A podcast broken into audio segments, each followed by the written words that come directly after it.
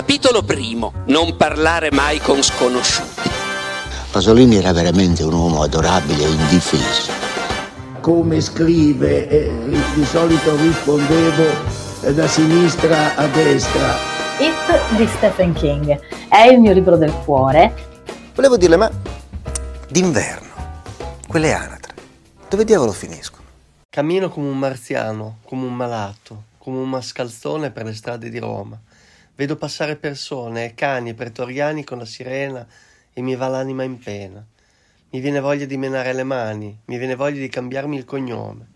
Cammino da sempre sopra i pezzi di vetro e non ho mai capito come. Non sono parole mie, ma di una canzone di De Gregori. Stamattina l'ho sentita alla radio mentre mi facevo la barba e come spesso mi capita mi è entrata in testa, adesso si rifiuta di uscirne. Del resto è esattamente così che mi sento, un marziano, un malato, un mascalzone. Un impostore, ecco, uno sempre costretto a fingere, uno che si sforza di apparire sicuro quando in realtà le sue certezze sono pari o vicine allo zero assoluto. L'ultimo libro di Michele Navarra, Il peso del coraggio, pubblicato da Fastiditore nella collana Dark Side. Ci troviamo alla quarta avventura dell'avvocato Gordiani. Alessandro Gordiani sta attraversando un momento complicato. Non vanno bene le cose in famiglia e non vanno bene neanche al lavoro. È da poco alle prese con un processo delicato. Assiste infatti la famiglia di un bambino che sostiene di essere stato abusato dal suo allenatore di calcio, che è un medico e uno stimato professionista, ed anche il padre di un suo compagno di classe. Durante il processo il ragazzo, sentito come persona offesa, incorre in una serie di contraddizioni e confonde particolari importanti, al punto che nonostante gli sforzi di Gordiani, l'accusato, che è quasi sicuramente colpevole, viene assolto per insufficienza di prove. La storia sarà complicata, forte e anche in questo caso Navarra ha confezionato un legal thriller italiano di grandissima qualità.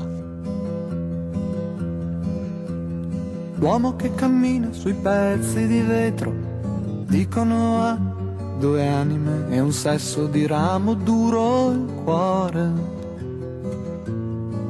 E una luna e dei fuochi alle spalle, mentre balla e balla sotto l'angolo retto di una stella.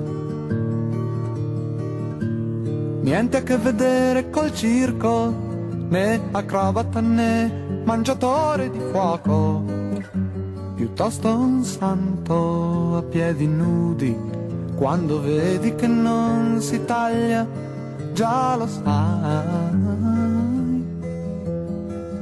Ti potresti innamorare di lui Forse sei già innamorata di lui, cosa importa se ha vent'anni e nelle pieghe della mano una linea che gira?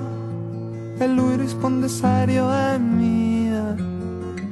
Sottintende la vita e la fine del discorso la conosci già, era acqua corrente un po' di tempo fa e ora si è fermata qua. Non conosce paura, l'uomo che salta e vince sui vetri e spezza bottiglie, ride e sorride, perché ferirsi non è possibile, morire meno che mai e poi mai.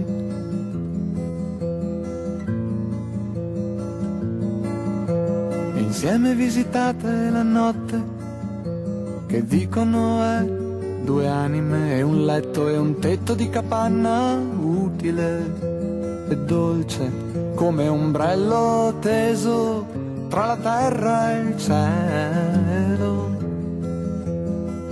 Lui ti offre la sua ultima carta, il suo ultimo prezioso tentativo di stupire quando dice è quattro giorni che ti amo, ti prego non andare via, non lasciarmi ferito e non hai capito ancora come mai gli hai lasciato in un minuto tutto quel che hai.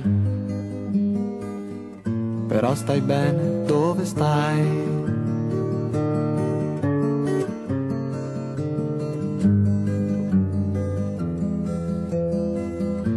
Però stai bene dove stai.